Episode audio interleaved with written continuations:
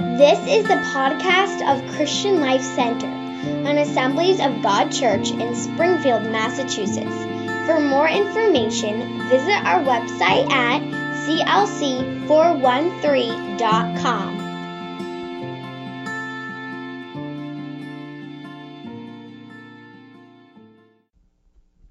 Let us pray. Lord, we come before you today. Our hearts are hungry and our spirits are thirsty. And we ask, Lord, that you would speak to every single one of us in this room. We ask that your word would come alive to us, that you would bring the medicine of your word to heal the wounds of our hearts. We pray that you would bring joy in place of sorrow and sadness. We ask that you would indeed bring beauty for ashes as you are so good at doing. We pray that your presence would be here in this place in a very real way because you know every one of us in this room better than we know ourselves. So we love you, Lord, and we thank you for the way that you work in such an awesome way. In Jesus' name, amen.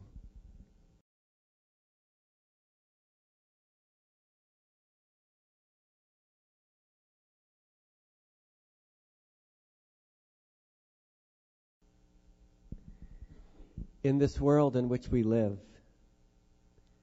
It is so easy for us to allow others and to allow ourselves to define ourselves by the situation that we are in or have come out of.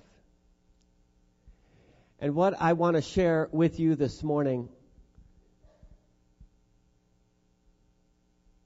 is that God's perspective of not only who you are, but what He has in store for you is not based upon your natural circumstances, but it is based upon His perfect plan for you. And if you allow Him, God will bring you to places you never imagined that you would ever go. God will walk you through some of the deep valleys that you have found yourself in, and He will bring you out to the other side.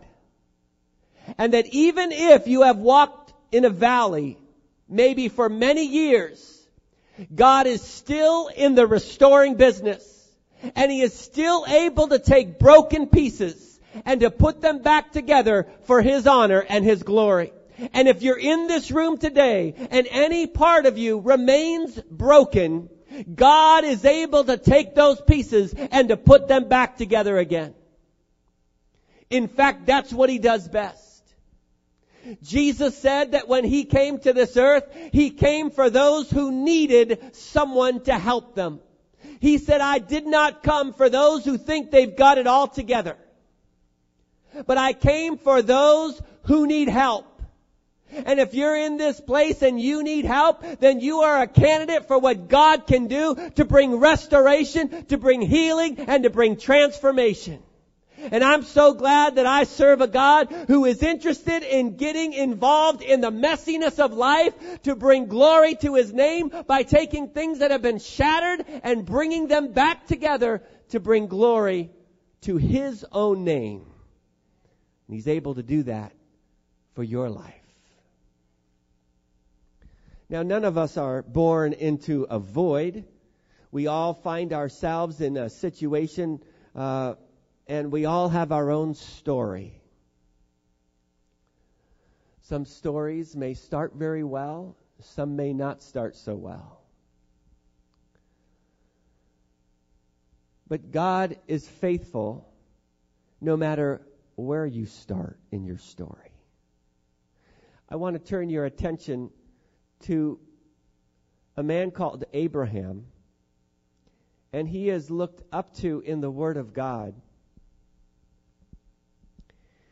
because he was a man of faith. And I want to read to you from Romans chapter 4, verse 18.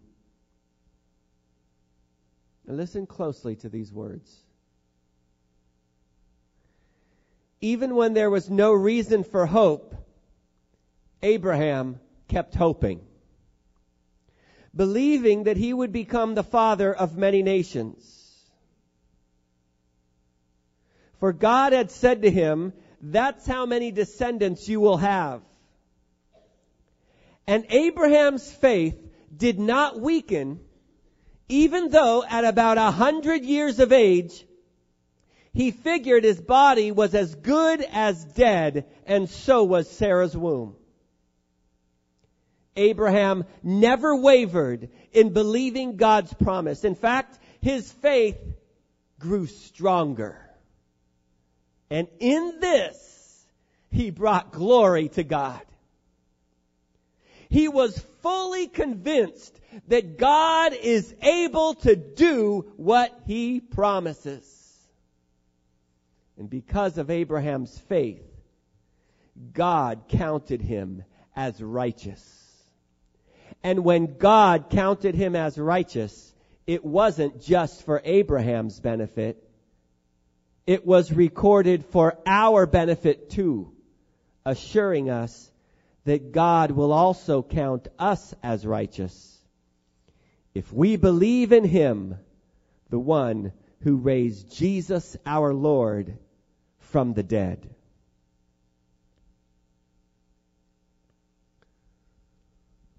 Abraham was considered the father of the Jewish nation.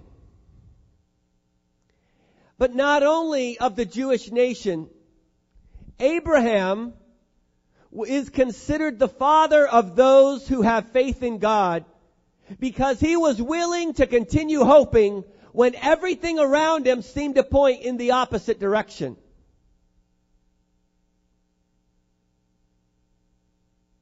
There were those that were boasting that they were children of Abraham. And in Luke chapter 3 verse 8,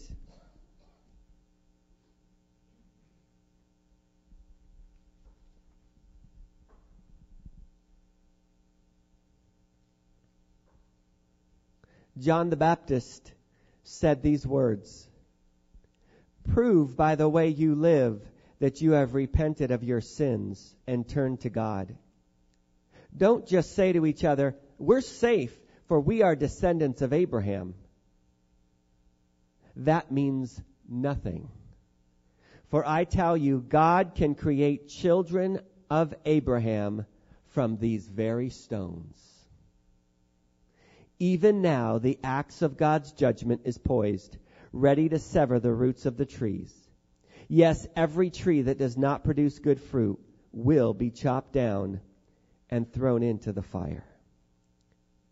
Here, there were men who were boasting that they were descendants of Abraham because through the bloodline they could trace Abraham as their father. But John the Baptist says that means nothing because God can raise up children for himself from these very stones. In another setting, Jesus was pressed upon by many people and his disciples spoke to him and said, Jesus, don't you know that your mother and your brothers are waiting for you? And Jesus responded and he said, Who are my mother and my brothers and my sisters? Those who hear the word of God and do it. Jesus pointed to the reality that it was not the critical, the critical determination was not his earthly parents, but those who are in line with the word and the will of God. Now every one of us are born into a, a particular situation and some better than others. But God is able to take things that are broken and He's able to restore them. We talk about fathers. We must deal with the reality that at times we may not experience the ideal situation of either having a father in our life who fathers us well, or there have been times perhaps that we as fathers have not fathered well. And God wants to speak a word to you today. And God wants you to understand that your past can be restored by His mighty power. God wants you to know today that you are not locked in to circumstances that you've experienced over and over in the past, be it in your own life or in the life of your father or your grandfather.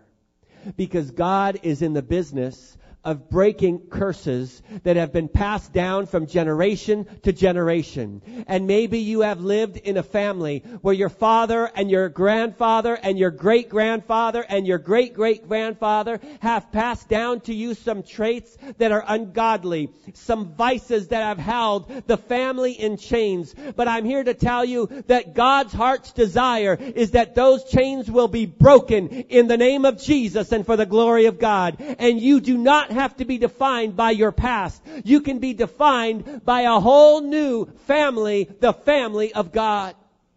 That's God's heart for you. I want to take a little time to share with you a little bit of my own story this morning because I believe it is relevant to the way that God works in transforming families and lives. I grew up in a home where my parents were missionaries and we traveled around the world preaching the gospel. Went to about 20 uh, countries, always moving, never in a place more than about three months. And in the middle of the work that God was doing in that process, unfortunately there was a mixture of chaos that was going on in the home. And what you saw in the public was not what was happening in private. And so, in the middle of the mess, the enemy, as he always tries to do, was working destruction. But I'm so glad that God doesn't check out of a situation even when the enemy has been given an, an entrance. The Bible tells us that God is always standing there knocking.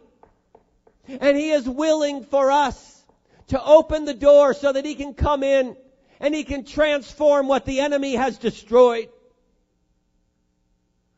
There is no lost cause when you invite the creator of the universe to come into your situation and to fix your brokenness. My father preached God used him in great ways. I have seen God honor his word and people get out of their wheelchairs and walk. I have seen the blind eyes opened and the deaf hear.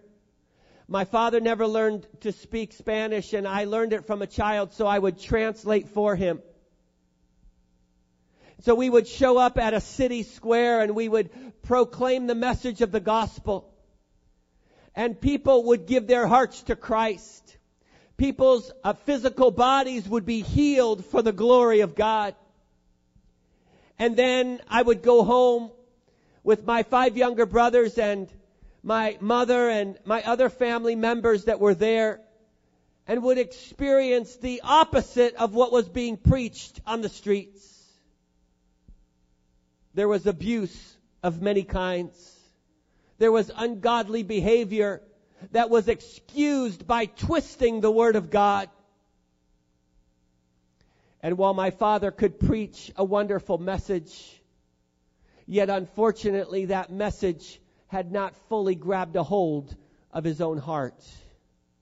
Now I want to say this and I explain these things because I believe it's a reality. When you look into the scriptures, you see the reality of men's lives. God didn't whitewash or sugarcoat things when he talked about how things unfolded in the scriptures. So we're dealing with just the facts. But I want to also say this. In spite of all of the things that happened, I thank God for my father. And I honor him because if it weren't for him, I wouldn't be here today. But yet, in the middle of the things that were going on that were good, there was so much challenge. My father was someone who would expect things to be in a particular way, and if they weren't, the consequences were grave. I'll just give you a little scenario because I want you to get a little bit of a picture of the setting and the circumstance. I, we were driving in our motorhome. We had two motorhomes and we traveled throughout the United States. And um, I was, I don't know, eight or nine at the time. And so we had uh, an empty milk jug and we were at a rest area and it was on this very high mountain. And I was, um, I had gotten out and had the empty milk jug and so rather than throw it in the trash, I decided I'd love to see the thing bounce all the way down the side of the mountain. So I went over the cliff and I took the empty milk jug, threw it down, and it bounced down the mountain. And so then I went back to my father and I said, and he asked me, he says, where's the jug? And I said, well, I, I, I threw it in the trash. And I didn't tell him the truth. Well, he went and looked in the trash and it was not there. And so for the next six days, I went without food and without water and was given just tablespoons of water. I remember toward the end of that time, not having even the strength to be able to really walk or to stand up. I remember a scenario where my my brother had lied to my father and my brother got tied to a chair in the middle of the room and was not allowed uh, to be able to eat or to be able to communicate with the rest of us as a family. There would be times where my father would set the rule to simply state, no one is allowed to talk in the family. And anything that was spoken, even one word, would be disciplined. And so, for lengthy periods of time, anything that we wanted to say to one another, whether it be to me to my mother or my brothers and sisters, everything had to be written down. There would be times when we would have, my mother would prepare a full Thanksgiving dinner, and we would all be ready to eat. And at that moment, my father would say, It is time for us to fast, and we're not eating anything. And the entire meal would be thrown out, and we would go without food and without that celebration. There were moments where my family members feared for their lives because of a twisting of the Word of God. My brother, one time, he, out of frustration. My father said, if you do this, well, I forget what the situation was, then you're going to go to hell. And my brother uh, said, I don't care. To which my father responded by taking his hand and burning it in the fire to try to explain to him what hell would feel like. Now, I share these things with you so you get a little glimpse of some of the things that were going on. My father, he was unwilling to submit to authority. He would do his own thing. And he did things his own way. And there was a constant level of fear. I remember I had uh, something stuck in my fingernail. And so my dad decided that he would take care of the situation. And so, if for any of you who have injured your fingernail, you know how sensitive it is when you get down into the inside. Well, my father ended up filing my finger down to the inside of the nail to try to be able to fix whatever I was dealing with. And the pain was excruciating, and he wouldn't stop. There was one time where there was something that was swollen, and instead of going to the doctor to get wise advice, he would try to surgically repair the situation himself. Time after time, there were situations that were out of order. And yet, in my heart as a young boy, I desired so much to please my father. Uh, one time, as uh, I was responsible for putting some hot drink in his thermos, and I was walking down the stairs after having filled it up, and if you are familiar with thermoses, inside is a glass. So I dropped it accidentally down the stairs while I was walking, and the internal part of it broke. And so my father had me go without food for three days for that error. And I would sit by his bed all night saying, Dad, I'm sorry. I'm sorry. I love you. Can I eat now? Can I eat now? And throughout the whole night, it was as if I didn't exist. There was no response. There was nothing. And yet, throughout my, my life, I desired to please my father. Whenever he would work, he was very much a handyman. He could fix almost anything, build all kinds of stuff. He helped build the first jet plane. And, uh, and he, he was very smart in that area. And so I would be his assistant. I would always be the one to grab his tools and give them to him, and, and whatever he needed, I was there to do it. But yet, in the middle of all the different things that I was involved in, I never sensed or felt love. I never felt really approved of. And so, in the middle of, of all of that, I was the oldest of six boys. And so there came this time in our lives where a tough decision had to be made because my father, in earlier time prior to me coming on the scene, was married. And then he and his brother ended up deciding to switch wives. So they had children from the first set of wives, they had kids from the second set of wives, and then my mother came on the scene.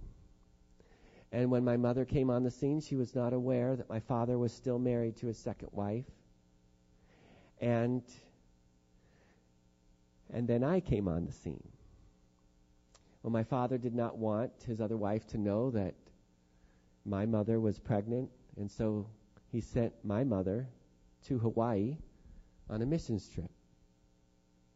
And there, again, God did amazing things lives were changed. People that were broken were healed.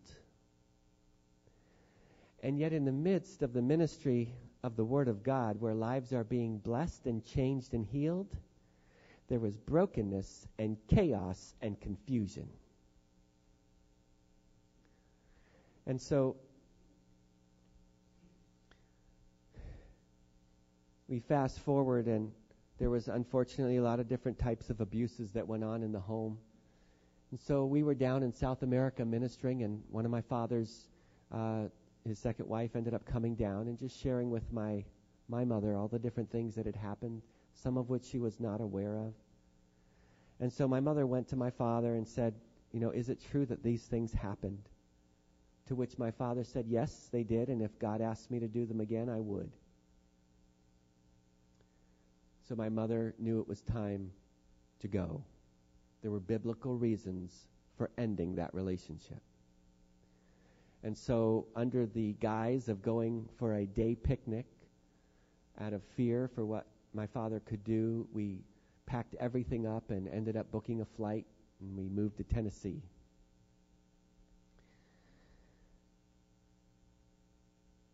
My mother had not really had any skills in work, and so it was all a fresh start. I had jumped into middle school for the very first time in my life, having been homeschooled for all of my early years.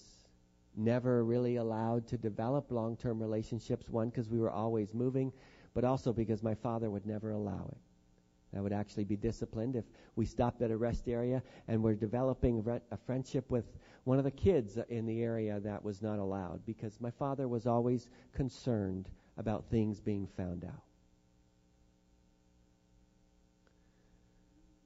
At the age of 14, I heard the news that my father had passed away. And I'm just being very open with you initially, the emotion that came to me was an emotion of relief. I loved my father, cared very much for him, always wanted his approval. But the first emotion that came to me was relief. And the thought in my mind, he can't hurt anybody anymore.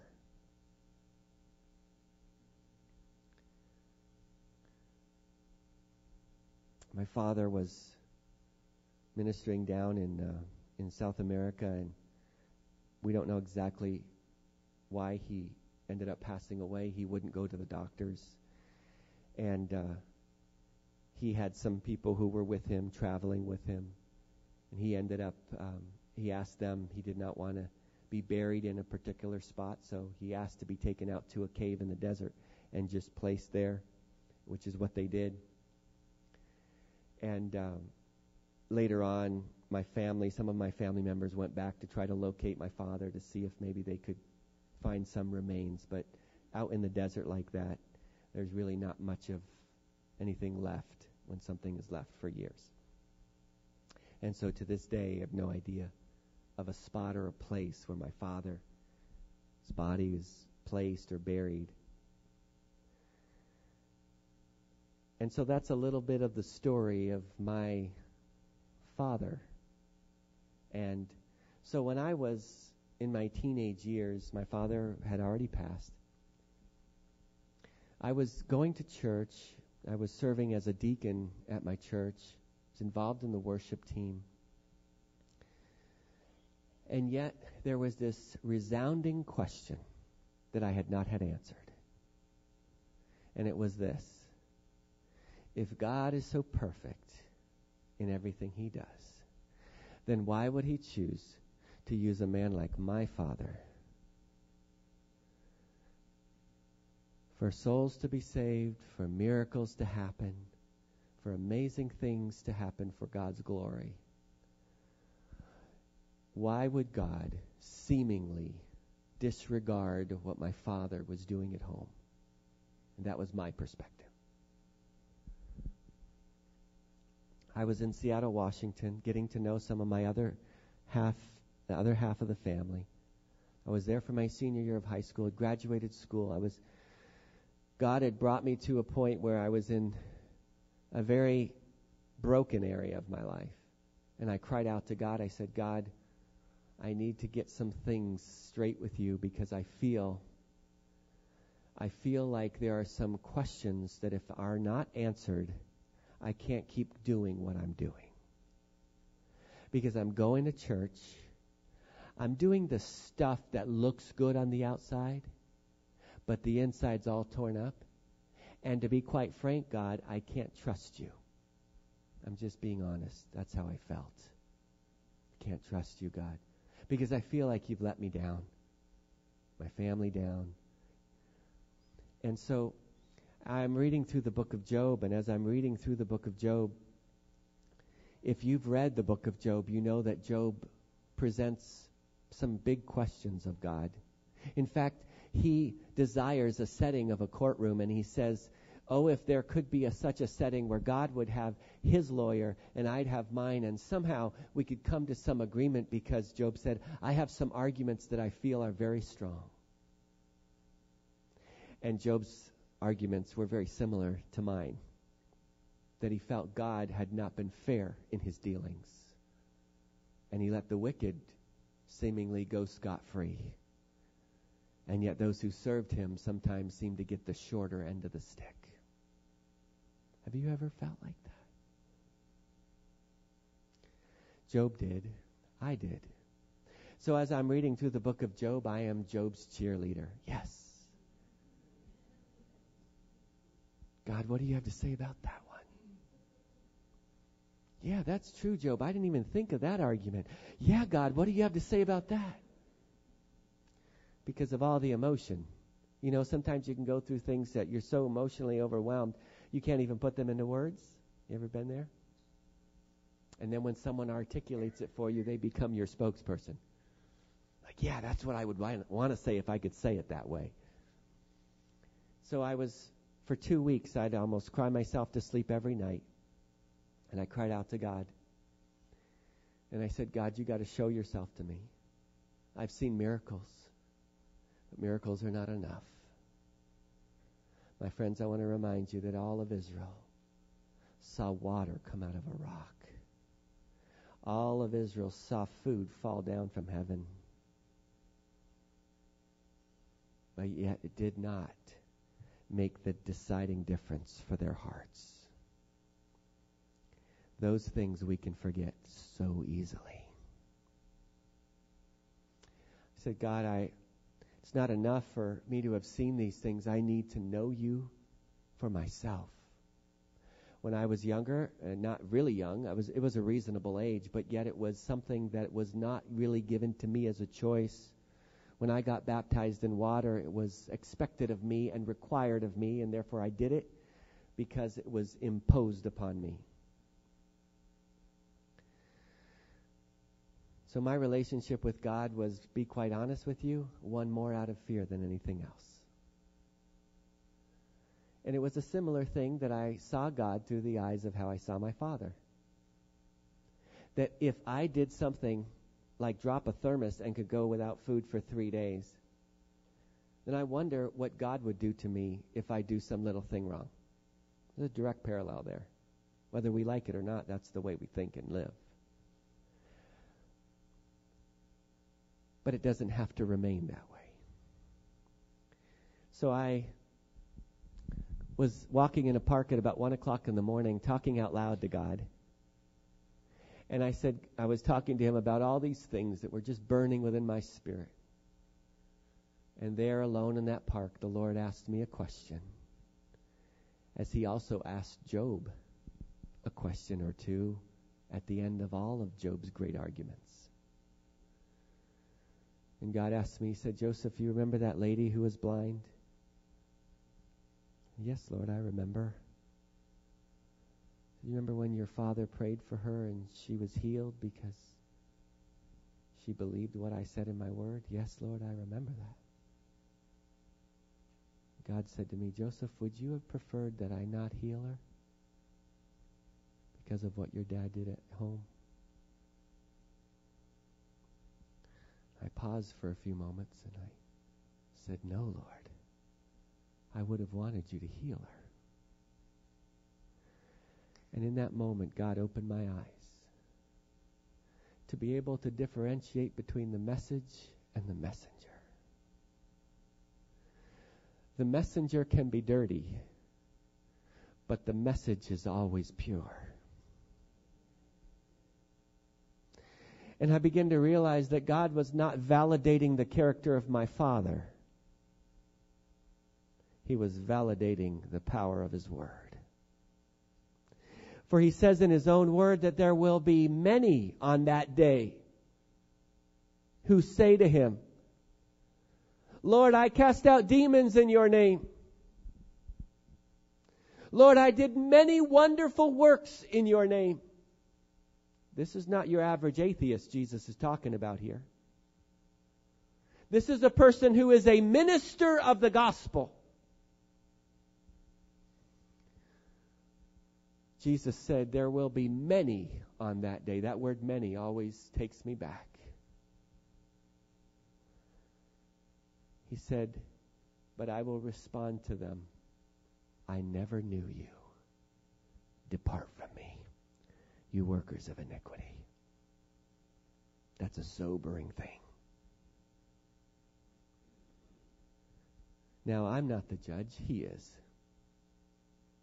But I can't avoid the facts, and neither can you. Jesus said, You will know them by their fruit. Now, I don't know, and I never take it out of option that in the last breaths that my father breathed, that he could have asked God to forgive him. And if he did, if he did, I know what happened. God is willing to forgive. But I don't know that. And I'm going to be quite open with you. I don't know where my father is today. Simply because of that question. So as I was in that park that day, and God began to open my eyes there was a great burden of confusion that was lifted, but there was another burden that was placed upon my shoulders. And all of a sudden, I began to realize that I too could pastor a church, could be a missionary or an evangelist. I could mistreat my wife, be unkind to my kids, and do things that no one else would see behind closed doors and I could stand before people and I could proclaim the Word of God, and God would still heal people. People would still be rescued from the kingdom of darkness and brought into the kingdom of light. God would still baptize people in the Holy Spirit because God's Word will never return void. And that weight began to rest on my shoulders. Now, as much as I hated some of the things my dad was doing, because of the doubts that I was entertaining, my spirit and attitude was, even though I didn't want it, it was heading in that same direction.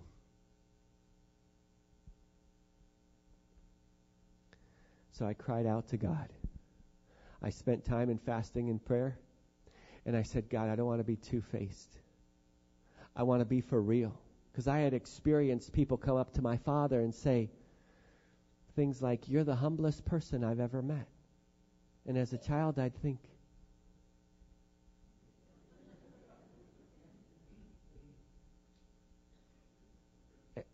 And so there was a disconnect for me because I had the inside scoop. And so I had to ask God, God, unless you change me, I'm going to be just like my dad. Unless you transform this heart, that generational curse is going to be passed down to me. But you have told me that he whom the Son sets free is free indeed. God, would you wash this body? Would you wash this mind? Would you wash this spirit? And would you make me a brand new person? And I remember deciding, even though you don't need to get baptized over and over, but the first time wasn't really my personal choice. So I wanted one time where I said, this is me making a choice that I have decided to follow Jesus. And that's exactly what I did. Got baptized in water at a lake at a special retreat. And I will tell you that I've experienced the presence of the Lord maybe two or three times in such a heavy way where you felt like you could cut it like butter. And that was one of those times. As I stood out there at the lake and I was baptized in water, the Bible says that when Jesus was baptized, that the Heavenly Father spoke a word. And he said, This is my son in whom I am well pleased. And on that day, though not audibly, but in my spirit, I heard the words of my father Joseph, you are my son, and in you I am well pleased. My life the affirmation I had always longed for from my earthly father. I didn't get it. But that's not the critical thing. Because God gives beauty for ashes. And God restored me. He changed me. The scripture tells us that when we come to know the Lord, I mean really come to know the Lord. I'm not talking about just going to church somewhere. I'm not talking about growing up in a home where you do certain things at certain times. I'm talking about where you become so in love with Jesus that you recognize that it was Him who gave His life for you.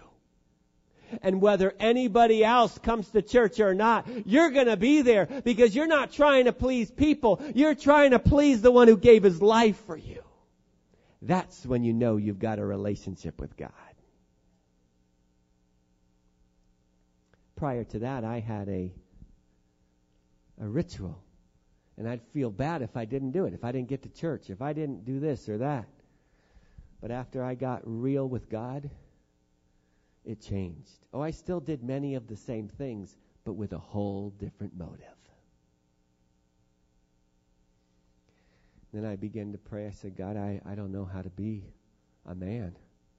I don't know how to be a father or a husband because I haven't seen it really modeled in my life. God spoke to me and he said, Joseph, I'm your father now. And if you'll allow me, I'll teach you everything you need to learn. And he did just that. Over the years, in churches, in places that God sent me, he brought seasoned and mature men of God who would end up being father figures in my life that would help encourage me in how to be a real husband and how to be a real father. And I am so grateful that God made up the difference where there was a missing void. And I am blessed beyond what I deserve with a wonderful wife God has blessed me with. We've been married almost 18 years. God has blessed me with two wonderful children, Daniel and Christiana. And my prayer on a regular basis is God, I want to model your fatherhood.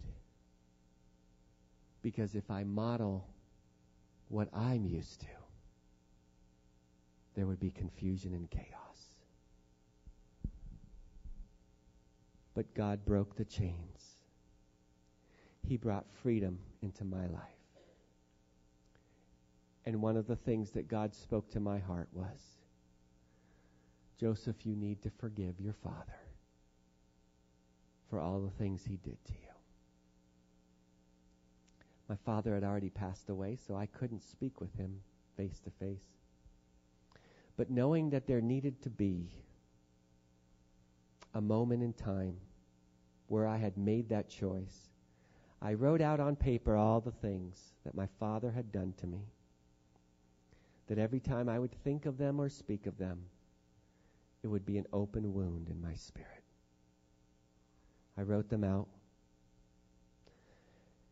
And I put a chair in my little attic room in Elkton, Maryland, where I was living at the time. I sat in a chair, and even though I know my father was not present, yet for the sake of my own personal need to establish closure and forgiveness, I pretended that my father was sitting in the chair. And I told him all the things that he had done to hurt me and my family. And then afterwards, I proceeded to say, Because my Heavenly Father has forgiven me for all the wrongs I have done. I here and now choose to forgive you for every single one of these things that you have done against me and my family. And the Lord lifted a burden that day and gave me a freedom that when I think about those days and the past, it's not an open wound anymore. There is the evidence of scarring, but it's not tender to the touch. It's healed up nicely because of the work that God has done. I share all that with you to say that the Word of God is alive and active and powerful, and He is able to heal your situation. Oftentimes, we aren't able to move forward in God because we allow circumstances to chain us back. And many times it's because of what other people have done to us. And sometimes those people aren't around anymore. So you know what happens? People that aren't even present are affecting our lives. How do we get free? Forgiveness. And whatever the enemy has meant for evil in your life, God will always turn it around for good. He will use you to be a restorer, as he talks about in Isaiah chapter 58. You will be used by God to restore homes. You will be used by God to bring blessing. And who better than you who have walked through those difficult times and you know what it's like to be in the midst of chaos and confusion. The scripture tells us that Jesus knows how to comfort us because he himself went through the trials and the tests and the challenge. I'm here to tell you today that your point of pain will be your greatest point of ministry. the things you have been through that you could list on a piece of paper as bullet points of the top challenges you've been through in your life will be your greatest opportunities of ministry if you allow God to work healing in your life. I don't know each of you as well as I'd like to, but God knows you very well. He knows how many hairs are on your head. He knows every bit of pain that you've been through. And He cares about you and He cares about your family. Some of you maybe haven't gotten victory over how you've been treated growing up. And so perhaps maybe you find yourself in the tendency of continuing that cycle. And maybe you're passing down to your kids some of the things that were passed on to you. I'm here to tell you that that can stop today in the name of Jesus. There is no reason for the enemy to be able to continue the work that he wants to do. We are more than overcomers through Christ who strengthened us. And that includes those challenges, the pain of our past. Now, regardless of your relationship with your father, maybe it was really good, maybe it was really bad, or somewhere in between. Your heavenly father loves you dearly. And he wants you to ex- experience his care. And that is my prayer for you today. That the Spirit of the Lord will minister healing to those private areas of your life that maybe right now you can't share with somebody else. But once healing happens, God will use your pain to be able to bring blessing to others. I'm going to ask if we could all close ourselves in with God. I'm going to invite the worship team to please come on down and, friend, could you play on the piano Good Good Father, please? And Sherry, if you could prepare uh, to sing that. Some of you in this room may have rejected a walk with God because of a person. And maybe you've said to yourself, if God's anything like that, I don't want any part. I'm here to tell you, God is perfect. Maybe there have been those who have misrepresented him. There may have even been leaders in a church somewhere that threw you off course because of what you saw and heard. We as men will fail, but God will never fail. Don't blame God for things that are not His choices. He has given free will to every single one of us. And just like my father had choices to make, you have choices to make too. You're still here. Your heart is still beating. Your lungs are breathing.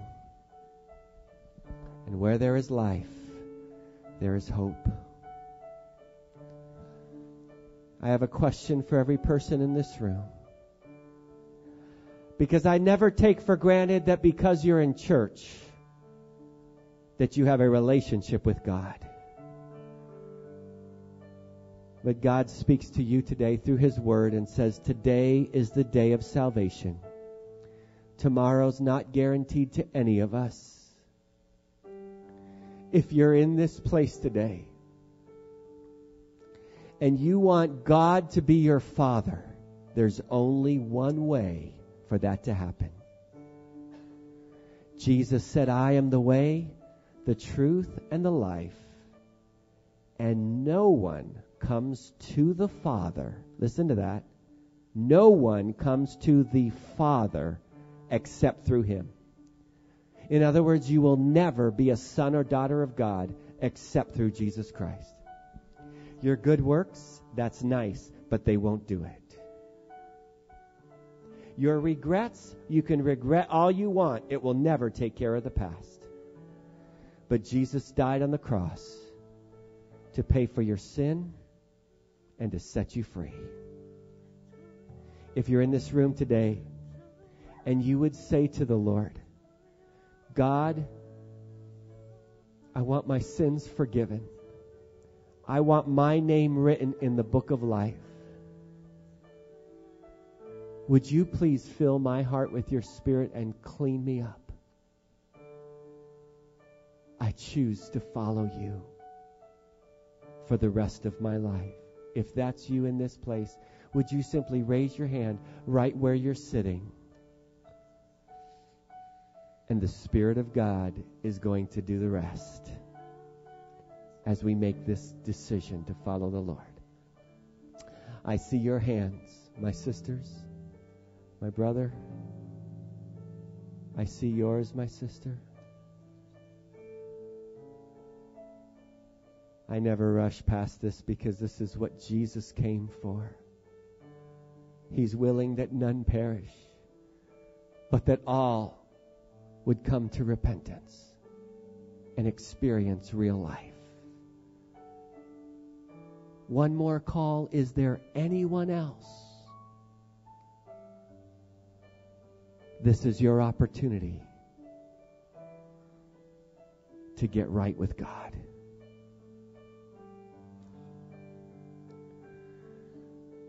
Now, for those of you who raised your hand, this is what the Bible says.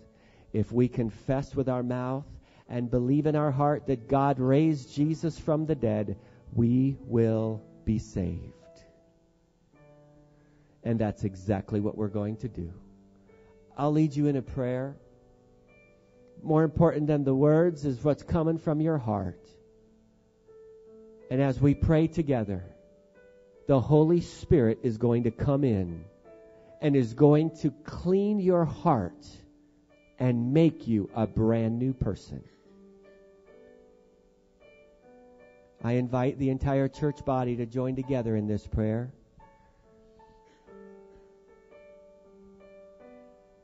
Dear Lord Jesus, I acknowledge today that I need your forgiveness. Please come into my life and wash my heart clean. Make me a brand new person and write my name in the book of life. I choose from this day forward to live my life in obedience to your word. Thank you for forgiving me. Thank you for washing me clean and for removing all my shame. In Jesus' name, amen. Amen.